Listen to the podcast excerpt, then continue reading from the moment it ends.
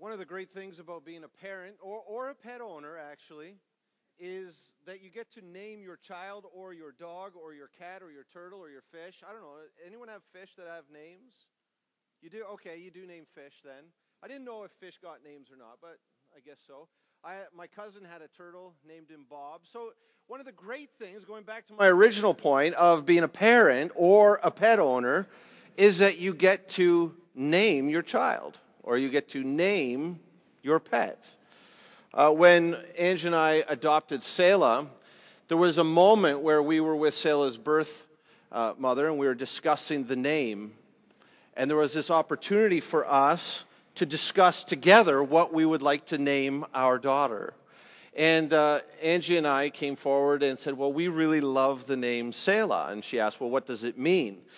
Well, Selah is a Hebrew word. Many of you may know it. It's in the Psalms, and it's really an instruction. It's an instruction to the choir to pause, stop the, the singing, stop moving forward in the Psalms so that the congregation can reflect on the things that have been spoken or, or sung in that Psalm previous. And as you're reflecting on, on what you've just heard read or you have sung yourself, you, you glorify God and you praise God. So we like the name, but it was especially meaningful to us because we had wanted a family for so long. We had wanted a daughter for so long. And finally, God had given us a daughter. So it was an opportunity for us to pause, to reflect on our journey to that point, and then to praise God for all that He has given to us. Now, if you name your turtle Bob, or some of you name your fish something, uh, you may not put that much thought into it. For example, my parents, they named me Adam. Now, that's a strong Hebrew name, right? Well, it comes from the, the Hebrew word Adamah, which is earth or soil, which means that really my name means dirt. and my last name is Brown. So my name is, is basically brown dirt. Uh, Angie's name is, it means messenger. So your name, does it have a meaning or is it like brown dirt? It just sort of is your name. Don't know. A lot of different ways that we name our children and so on. But when God names a person, He's not doing that haphazardly. He's not just saying, Well, I kind of like the phonetics of this name, and then he just sort of gives the name. And God is actually not in the business of naming that many people. Therefore, as you read through the Bible, when you see that God names someone, that's always significant. God is always accentuating something important in that moment in salvation history where He's saying, Listen, I want you to notice this. I want you to see what I'm about to do through this person. Now, God names very few people. He, it's even smaller number, the, the number of people that He names from the womb. God's. Uh, normally in the business of renaming people. So the earthly parents will name a child, and then God will say, Well, I want to change this person's name because what I'm about to do through him or her is so significant. Let's just go through some of these names that God has changed. A change in name as you're reading through the Bible, this is a, a, rule, it's a trustworthy rule. A change in name is a change in destiny, it's, a, it's an accentuation at that point in salvation history. So we start with Abram. God changed Abram's name to Abraham. Abraham means father of many. Uh, and, and really, there's an implication father of many peoples or nations.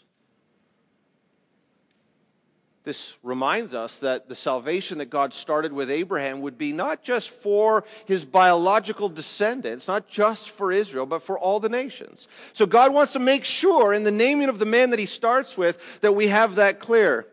And then there is his wife, Sarai, which means princess. And so God changed her name to Sarah, which means princess.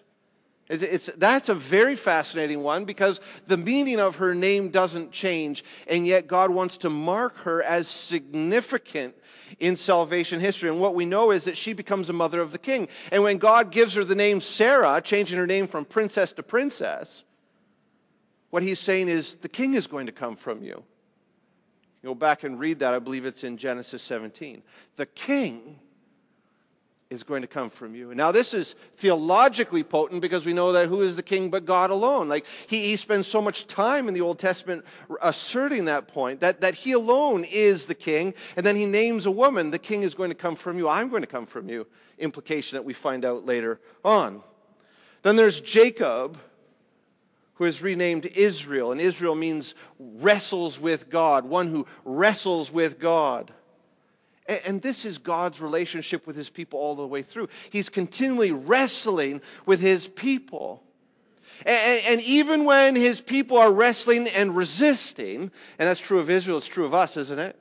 Even when God's people are wrestling and resisting him, God holds on to them and ultimately cripples them so that he might bless them. So the name Israel is just that, that reminder that, that even while we wrestle with God, He will grab hold of us. He will uh, cripple us in some way so that we become dependent on Him and so that we will cry out for blessing as Israel did, as Jacob did, and then He blesses us. Uh, Joshua's name, I didn't include it here because we're not, it's Moses who renames Joshua. Joshua's original name was Hoshea. And then he's renamed Joshua, which is the name of our Messiah, Jesus. And Joshua means the Lord saves. Then there's Solomon. Tell me if you know what, what Solomon means. David named his son Solomon Shalom. Oh, what's shalom mean? Peace, right? Peace. Shalom, peace. And oh is, is, is just means his peace his at the end. So, so David, you'll remember, had received all these wonderful promises from God that, that, that God was going to establish an eternal kingdom, an eternal dynasty. He was going to build his house through David. And then what does David do? But he just goes in and he sins brilliantly, not in a good way. But eh, eh, with bright paints, you know, you can't miss it. And the thing that David did with Bathsheba and the thing that David did in, in killing Bathsheba's husband Uriah displeased the Lord. And so we have a theological crisis. What about these unconditional promises that God had given? Bathsheba's child, the, the child of the adultery, died. Now, if you're David, what are you thinking? Is, have I lost that which God had promised me? Then Bathsheba conceives again. And so David says, Oh, shalom. Oh, his peace. God is communicating to me through this son that, that I have not lost his peace. And then God does something absolutely astounding. He says, You haven't gone far enough, David. I name this son Jedediah, which means the David of the Lord, uh, which means that I'm going to continue the promises that I gave to you, I now give to him and to his descendants. It's not just peace. And what does David mean? My beloved or beloved.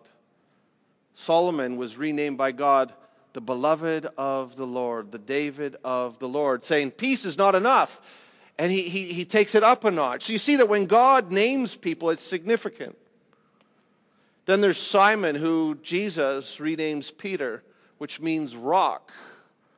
And he renames him right after he confesses, Simon confesses that Jesus is the Messiah, the Son of the living God on this rock, on this confession, God will build his church. The gates of hell will not prevail against those who proclaim with Simon that Jesus is the Messiah, the Son of the living God.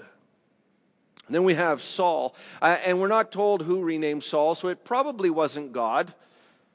But Saul changed his name to Paul, the Apostle Paul, and Paul means small which is an ironic name for the man through whom God delivered most of the New Testament, right? But a, a constant reminder for Paul as he even recounted his name, that he was small. He was an insignificant man and, until God took a hold of him. In fact, not only was he insignificant, but he was an enemy of Christ and his church. He was killing Christians, he was persecuting the Savior of the world. And so he, he named himself Paul to remind himself that he was small. He was not great, God was great.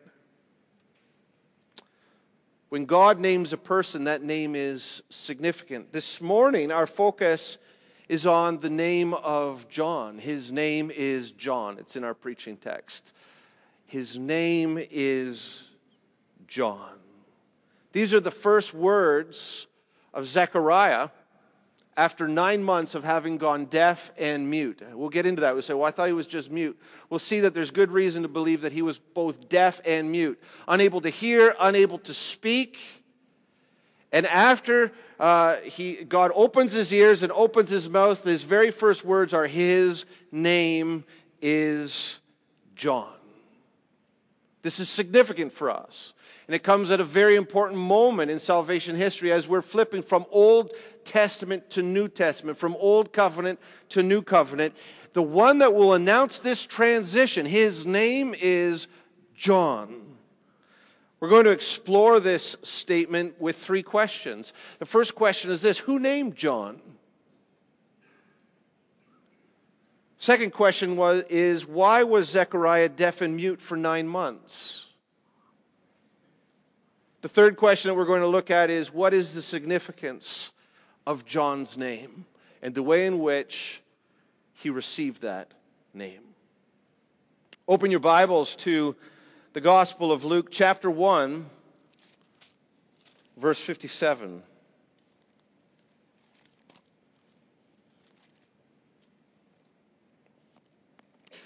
As you're finding your spot, would you please stand?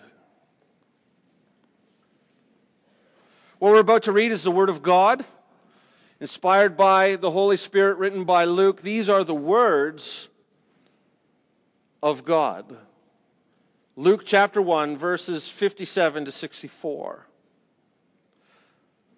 Now the time came for Elizabeth to give birth, and she bore a son.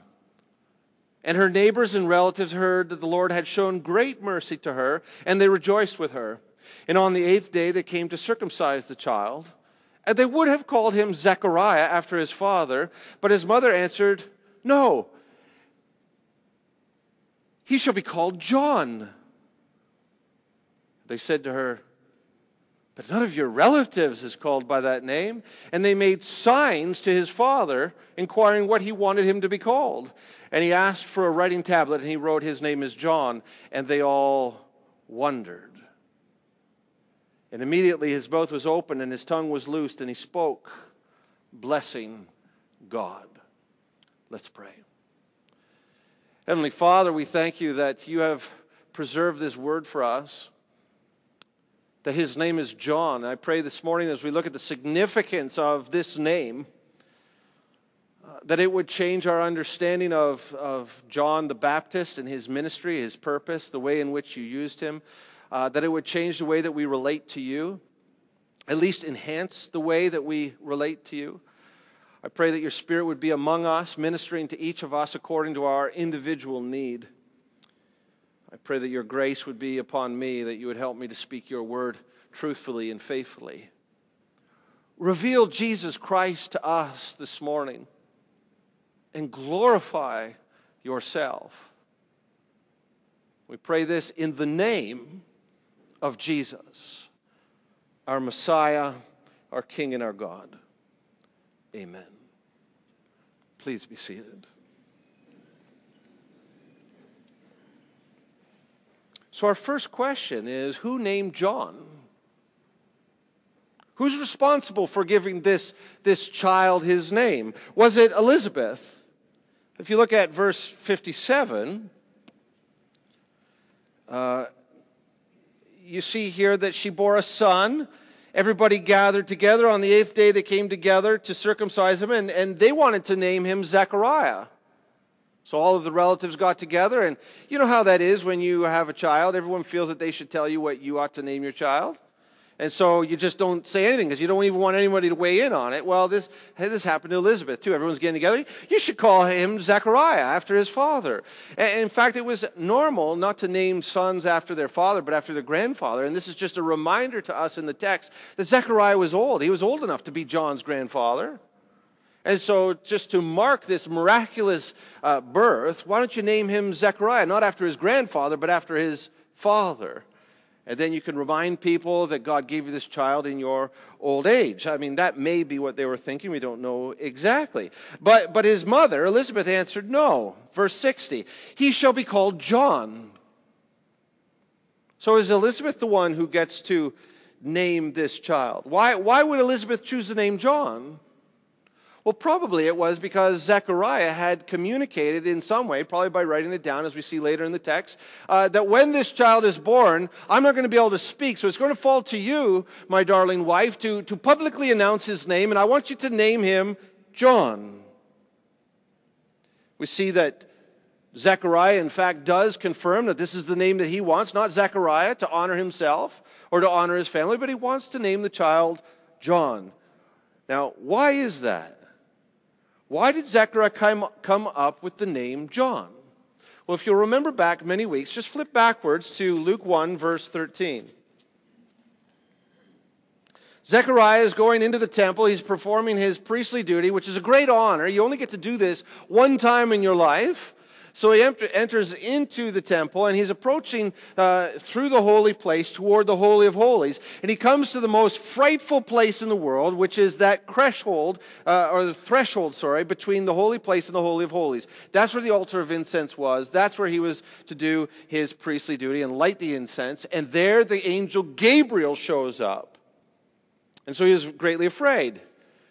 But the angel said to him, This is Luke 1, verse 13 Do not be afraid, Zechariah, for your prayer has been heard, and your wife Elizabeth will bear you a son, and you shall call his name John.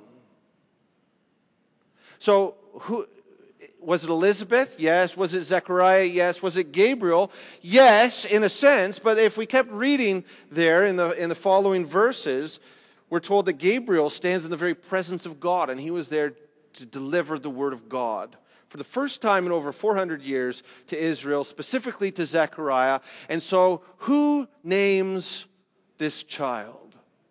God Himself. It's God who names the child John. In fact, God names John and Jesus from the womb. They're the only two sons that I know of where God names the sons from the womb. So these names are very important to God.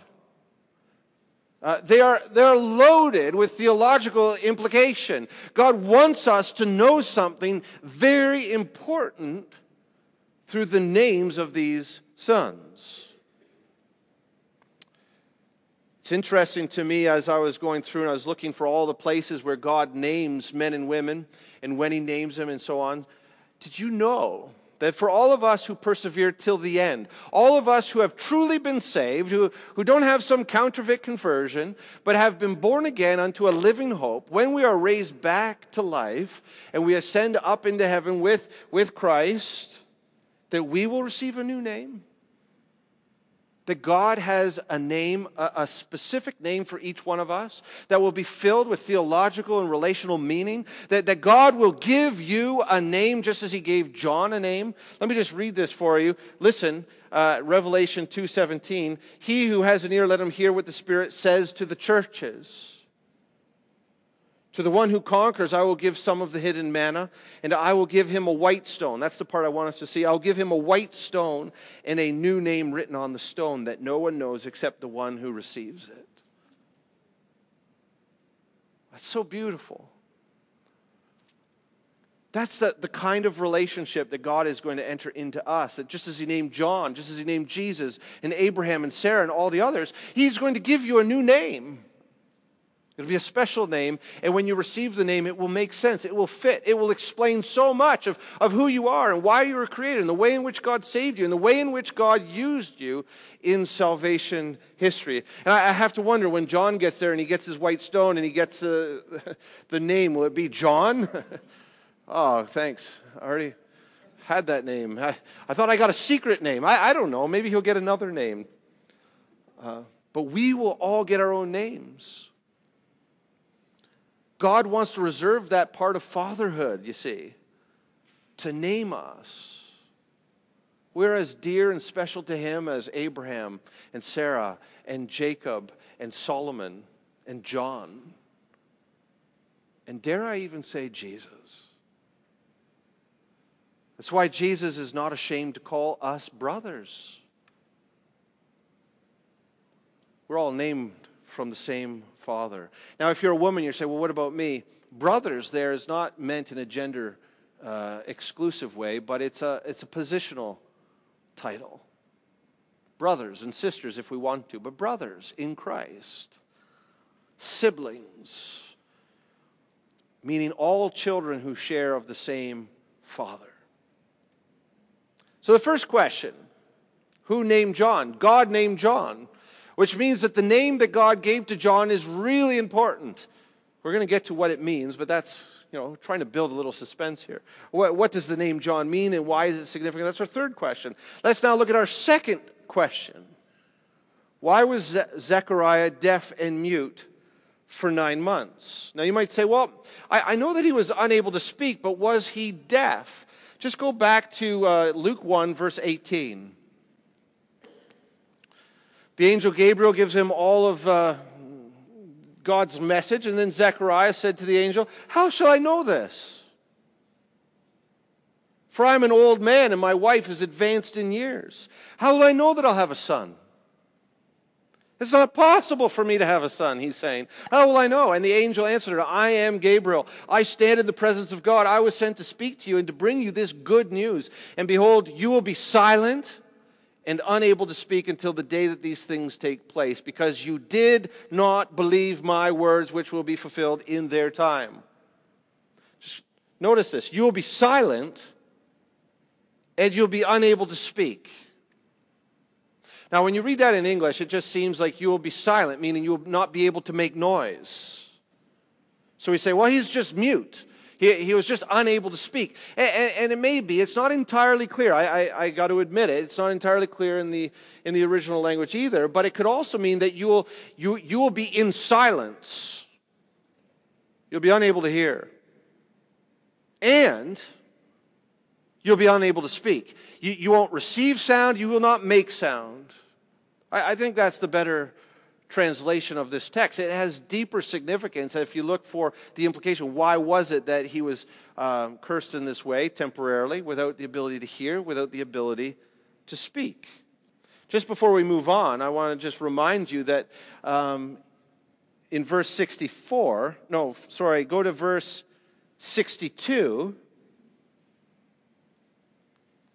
Elizabeth has just said, No, we're going to name him John. And then they say, Well, but that, that defies convention. Nobody in your family is named John. And then they sign to him. So, so they, they, they gesture, they make gestures. Zechariah, what do you want to call the son, your child? Means he couldn't hear. Why? What's the significance of this? Well, we know that uh, already. We're told that Gabriel says it's because you did not believe. There's, there's a sense in which this is a punishment for a lack of faith, that uh, whatever it is else, God wants to rebuke Zechariah personally and then publicly for a lack of faith. But I'm not convinced that that's enough. I, that, that is true, but I think that's insufficient as a response because uh, there are lots of people that have done lots of things and they were never rebuked with silence and the inability to make noise.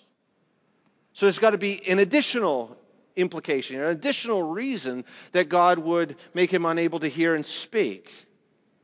I said uh, many weeks ago that this gave John the first words about Jesus, even from the womb, that as, as Mary came in and, and greeted Elizabeth, John le- leaped in Elizabeth's womb, and then she, filled with the Holy Spirit, declared and confirmed that, that Mary was, in fact, pregnant with the Son of God, with the Christ. So it gives John the first word. I think that's true. Thirdly, I think that, that this silence, this inability to speak, accentuates the prophecy that, that, that Zechariah says once he is able to speak. I mean, there's something about, wow, this man couldn't talk for, for nine months. He couldn't even hear. Then he names his son John and he breaks out into a prophecy.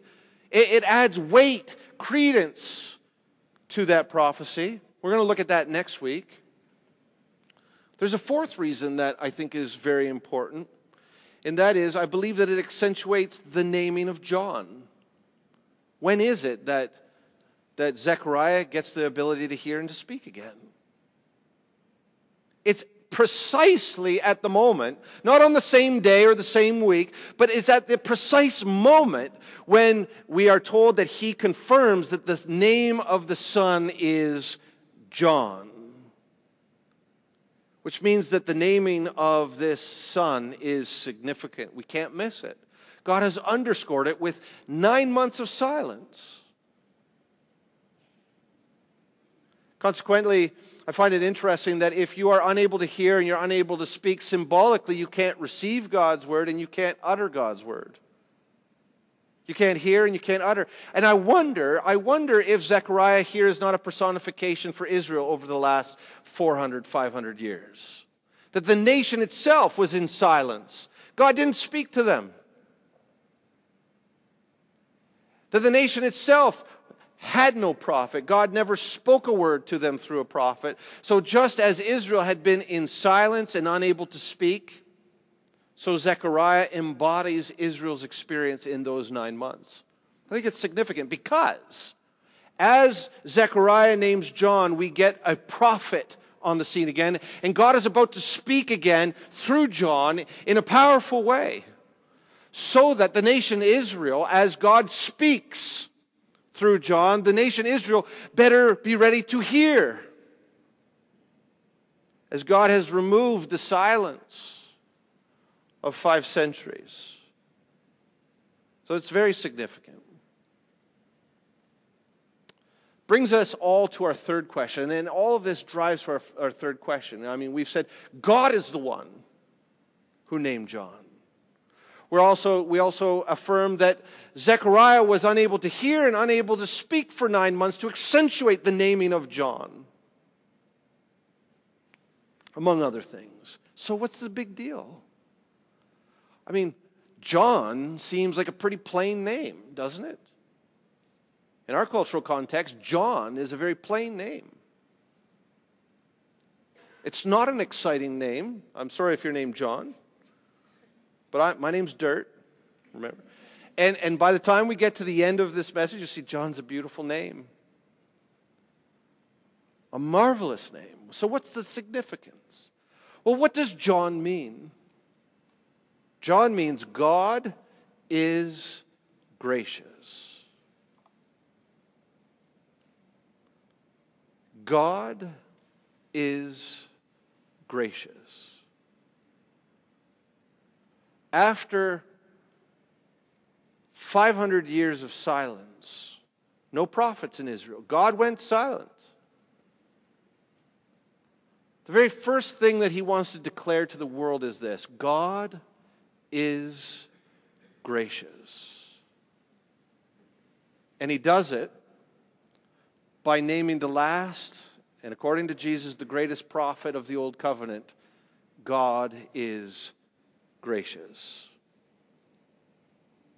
Now, this is peculiar to me. If, if I was, again, in previous weeks, we have discussed how John is a personification of the old covenant. That if you want to understand the old covenant you look you look to john's ministry that, that he is the last prophet he is the greatest prophet of the old covenant but he also embodies he represents the old covenant. He's its champion. And, and, and we're going to look in, in a few weeks at john's ministry and we see in john's ministry everything that, that god had hoped to accomplish in the old covenant so you would think, if you wanted to name your champion for the Old Covenant, would you come up with the name John? God is gracious? Why not God is holy? That would have been a great name, I would have thought. For a prophet of the Old Covenant, God is holy. Or why, why not God is righteous? Or why not fear God? Those are all good names, and they would have captured the Old Covenant so well. So, why God is gracious? Well, the Old Covenant clearly did condemn. You, you can't read through the book of Romans without seeing that, that one of the primary functions of the Old Covenant, not the only, but one of the primary, is that, can you even say one of the primary? Uh, the primary or one of the important functions of the Old Covenant is that it condemned. Uh, it revealed sin, it condemned sin. It, it, it, showed us our inability to be righteous. It, it showed us that, that we cannot do it. except for those who were self-righteous, right? And those who said, "Well, I think I think I've done pretty good." I, even Paul himself, under the law, blameless. Now, Paul, by the time he is Paul and not Saul, he knows that to be under the law blameless, he, he still had a, a, heart problem. He still understood that he didn't fulfill the depth of the law. He, he was a law breaker, and so he threw himself on the grace of God. And I think that's the point. That, that even while the old covenant shows us our sin, even while the old covenant does condemn, even while the old covenant shows that God is holy and righteous, that we are sinners, that we are rebels. The Old Covenant also points us in the direction of God's grace. And we see this in the Old Testament because we see men and women under the Old Covenant who come to the end of themselves. And they who are really, really committed to the Old Covenant, and they're reading and they're poring over it, and they love Psalm 119, and they say, Oh, I love your law, I love your law, I love your law. And then they say, But the law is killing me.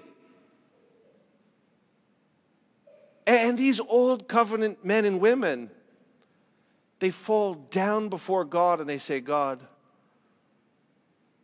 I've lost. I've lost myself. I stand condemned. Woe is me. And then the old covenant does its work and points these men and women to the grace of God. And they say, I have no choice. I have no option. I have, I have no other way but to believe, God, that you are gracious with sinners. Oh, God, have mercy on me. Is that not the point of the old covenant? To show us that God is gracious. Even, even while He is righteous, God is gracious. And, and, and He has tucked it into the history of the Old Testament scriptures so that Paul can say in Romans 4 go back and look again at your scriptures, at your heroes of the faith, at Abraham. Was Abraham justified when he was circumcised? Was he justified by keeping the works of the law? He wasn't under the old covenant, meaning the Mosaic covenant, but there were still instructions for him to follow. And, and Paul says, was he justified that way? No. He was justified on a starry night when God took him outside and said, Look up at the stars, see how many stars there are, count them if you can. That's how many descendants you will have. And Abraham believed God. And what? It was counted to him as righteousness. And Paul says, if that's not enough, what about David? Everybody talks about David. David was this great man. He was a, he was a terrible sinner. A terrible sinner, not just with Bathsheba and Uriah, by the way. Yeah, you, you just read his life carefully. This man was a sinner. He's beloved by God. Why? Well, Romans 4 Blessed is the man with whom God doesn't count his sin. David, for all of his sin, looked hard into the law and said, If I stand under the law, I stand condemned. Oh, God, have mercy. And he did. It seems to be the point that God wants to make when he names John.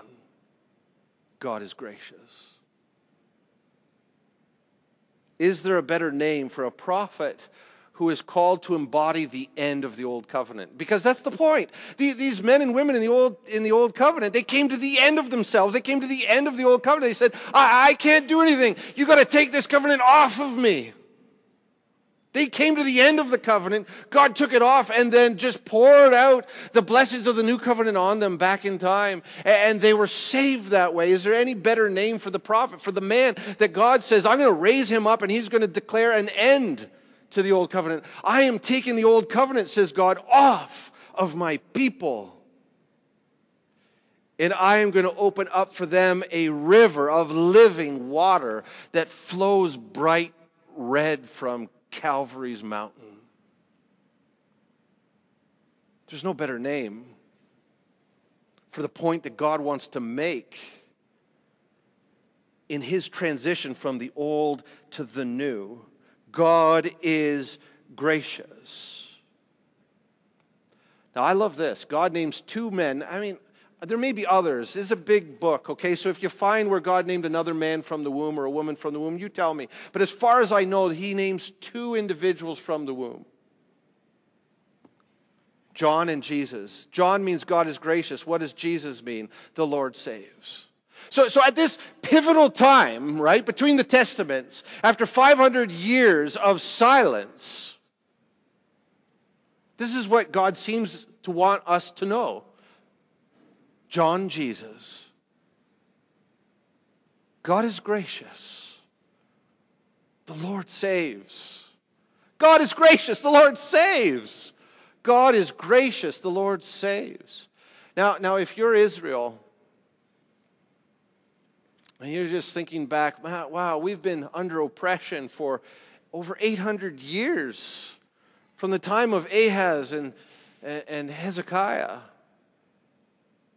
They who walked in darkness, oppressed by the Assyrians, run over by the Babylonians, controlled by the Persians, traded to the, to the, to the Greeks, and then to the Romans. No prophet. 500 years. They who walked in darkness, they have seen a great light. For unto us a child is given, unto us a son is given, unto us a child is born, and his name will be Wonderful Counselor, Almighty God, Everlasting Father, Prince of Peace. You see the motif of names there. His name will be called. Now we get to that time of fulfillment. John God is gracious. Jesus, the Lord saves. What is it that God wants us to know? What is it that God wants us to celebrate? Where does He want us to derive our identity? Is it in the holiness of God? Is it in the righteousness of God? Those are things to be feared for sure. And those, those, those attributes of God obviously give us a right, right understanding of who He is and who we are. But where does God want us to accentuate our identity? God is gracious. God, the Lord saves. God is gracious. The Lord saves. Now that makes no sense without the holiness of God. That makes no sense without the thousands of years of the Old Covenant. That makes no sense if we are self justified. But in, in the context of the Old Covenant and the holiness and righteousness of God, springs forth an identity purchased for us by Jesus Christ.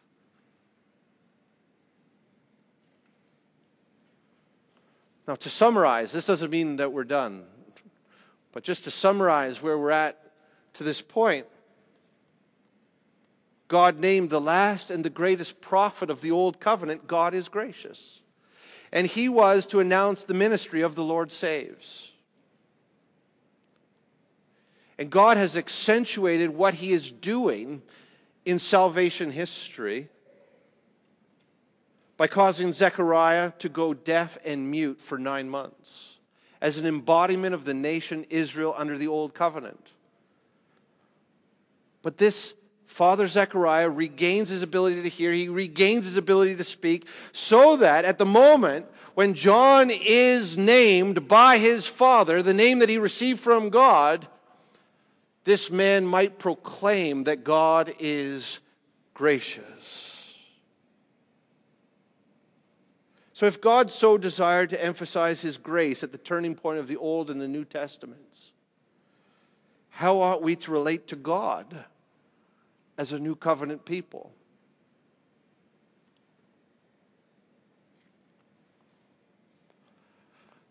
Our primary lens through which we ought to understand ourselves and our relationship to God if we have given our sin to Christ is through the lens of grace.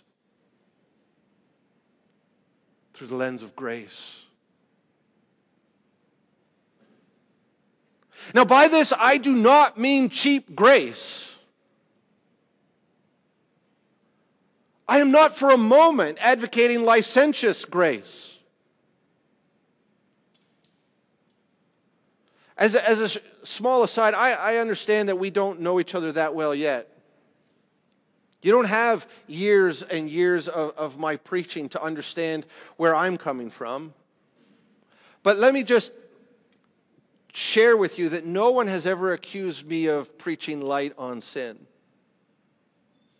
No one has ever accused me of, of being light on the holiness of God.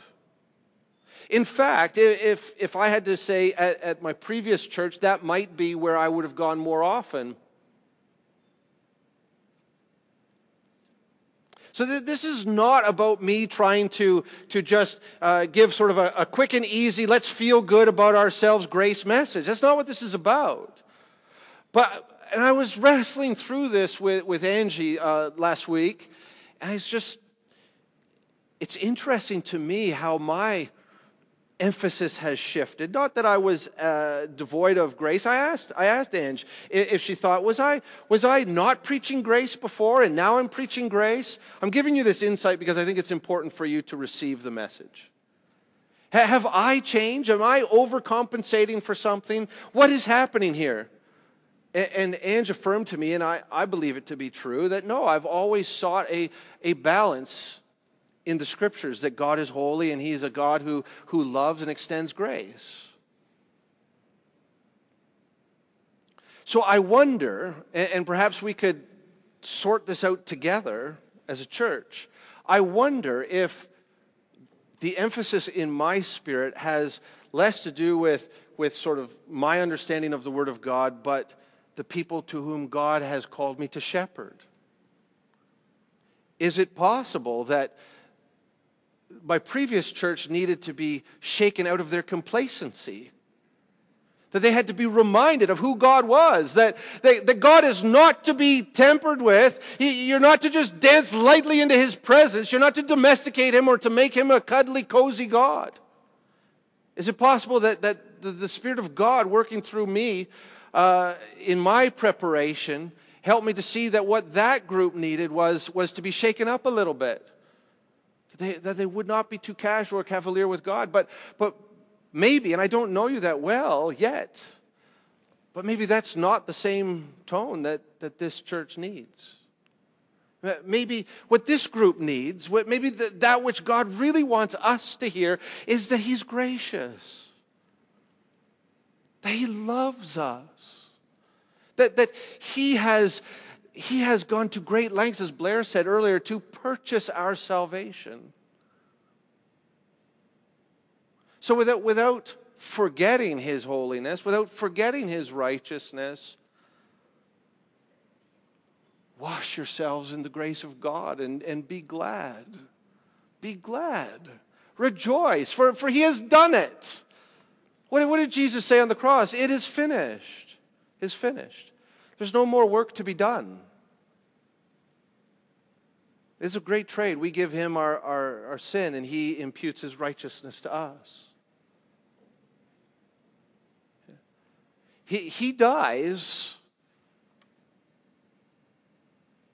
He receives the wrath of the holy God. I'm not doing away with the wrath of God. I'm just putting it in its right place on the cross. The wrath of God fell on the cross.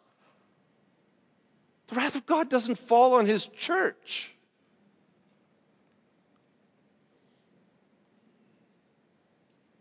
And then he died and he, he took our sin and he, he deposited our sin in the grave where it belongs. And then he came back to life and our sins stayed in the ground, fully paid. Fully paid. It is finished. It is done. God is gracious. The Lord saves.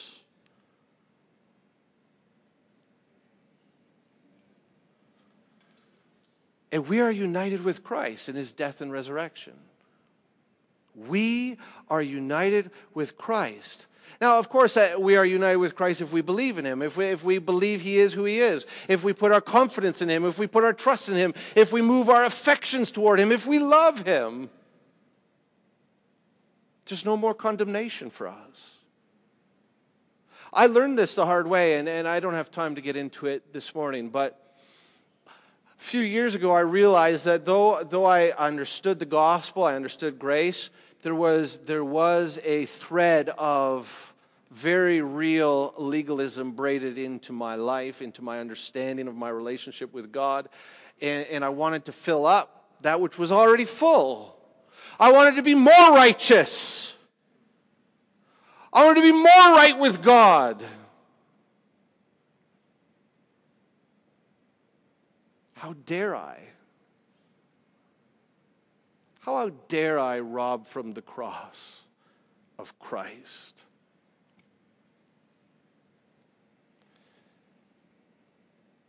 So I'm not talking about cheap grace. I'm talking about costly grace. I, am not talking about licentious grace where, oh, good, we just go out and sin more. We don't. We don't go out and sin more. But how does God want us to identify with Him? Forgiven, cleansed. Made holy, sanctified, born again under His grace, no longer under His condemnation. True grace can only be properly understood, received, and embraced with a full understanding of who God is, of His holiness, and of our sinfulness. And yet, that is the context to our identity. That is no longer who we are in Christ. Therefore, our theological emphasis must shift it must shift. God has indicated to us that, that this is how He wants us to relate to Him. God is gracious, the Lord saves. John, Jesus. Our theological emphasis must shift from the God who is transcendent to the God who is immanent, from the God who is untouchable to the God who became flesh, from the God who condemns to the God who reconciles, from the God who judges to the God who saves from the God who is wrathful to the God who loves. Now, are all those things true of God? Yes. I did not say we forget the former to embrace the latter, but our emphasis shifts now from the former to the latter. Without denying the former, we embrace the latter. And therefore, our primary identity also must shift from those who are unclean to those who have been made clean, from rebels and enemies of God to children of God, from slaves to sin to slaves of righteousness, from sinners to saints. From sinners to saints from sinners to saints. We were enemies and now we're holy. We're holy. We've been made holy. We're holy. We're holy. And we will never, ever be more righteous, no matter what we do or don't do, than we are right now if we are in Christ.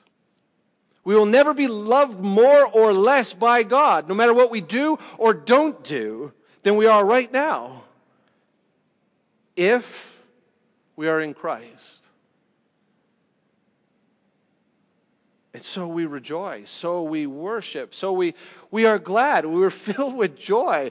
And we go out into the world and we say, I've been set free and now I'm going to live for Christ because, not because I have to to be right with Him, but because I am right with Him, because I want to glorify Him more in my life. I want to be a vessel through which He might glorify Himself. And I am a temple of the Holy Spirit and God has done this good thing for me and I want others to see what He has done for me and I want others to join in with what He has done for me. And I want to go out and I want to share the good good news of John Jesus. God is gracious, the Lord saves. Therefore, primarily, we must think of ourselves no longer as sinners, but as blood bought saints.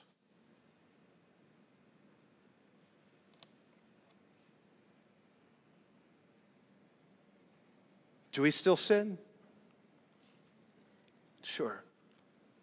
There's not a day that's going to go by before now and either the return of Christ or your death that you will not sin. That sin does not define you. Doesn't define me.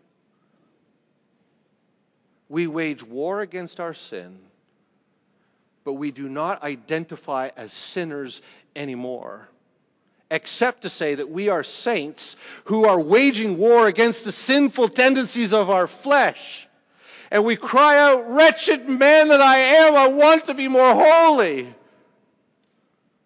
But that's not the same thing as, as identifying as a wretched sinner. Because only saints cry out like that.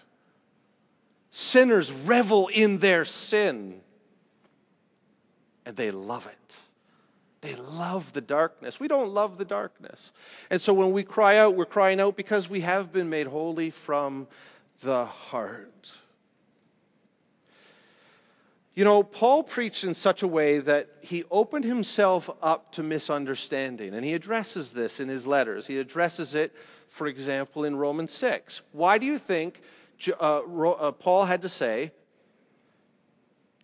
some people are slandering us by saying that we preach licentious grace. It's because he preached grace. So much did the Apostle Paul preach grace that people, after listening to him, said, That, that man is, is crazy. Don't listen to him. He's telling you to go out and sin more. And, and Paul just says, That's not what I'm saying. And, and so, hear me, that's not what I'm saying. But I would like to dance so close to the edge with Paul in preaching grace that some people will misunderstand what I'm trying to say.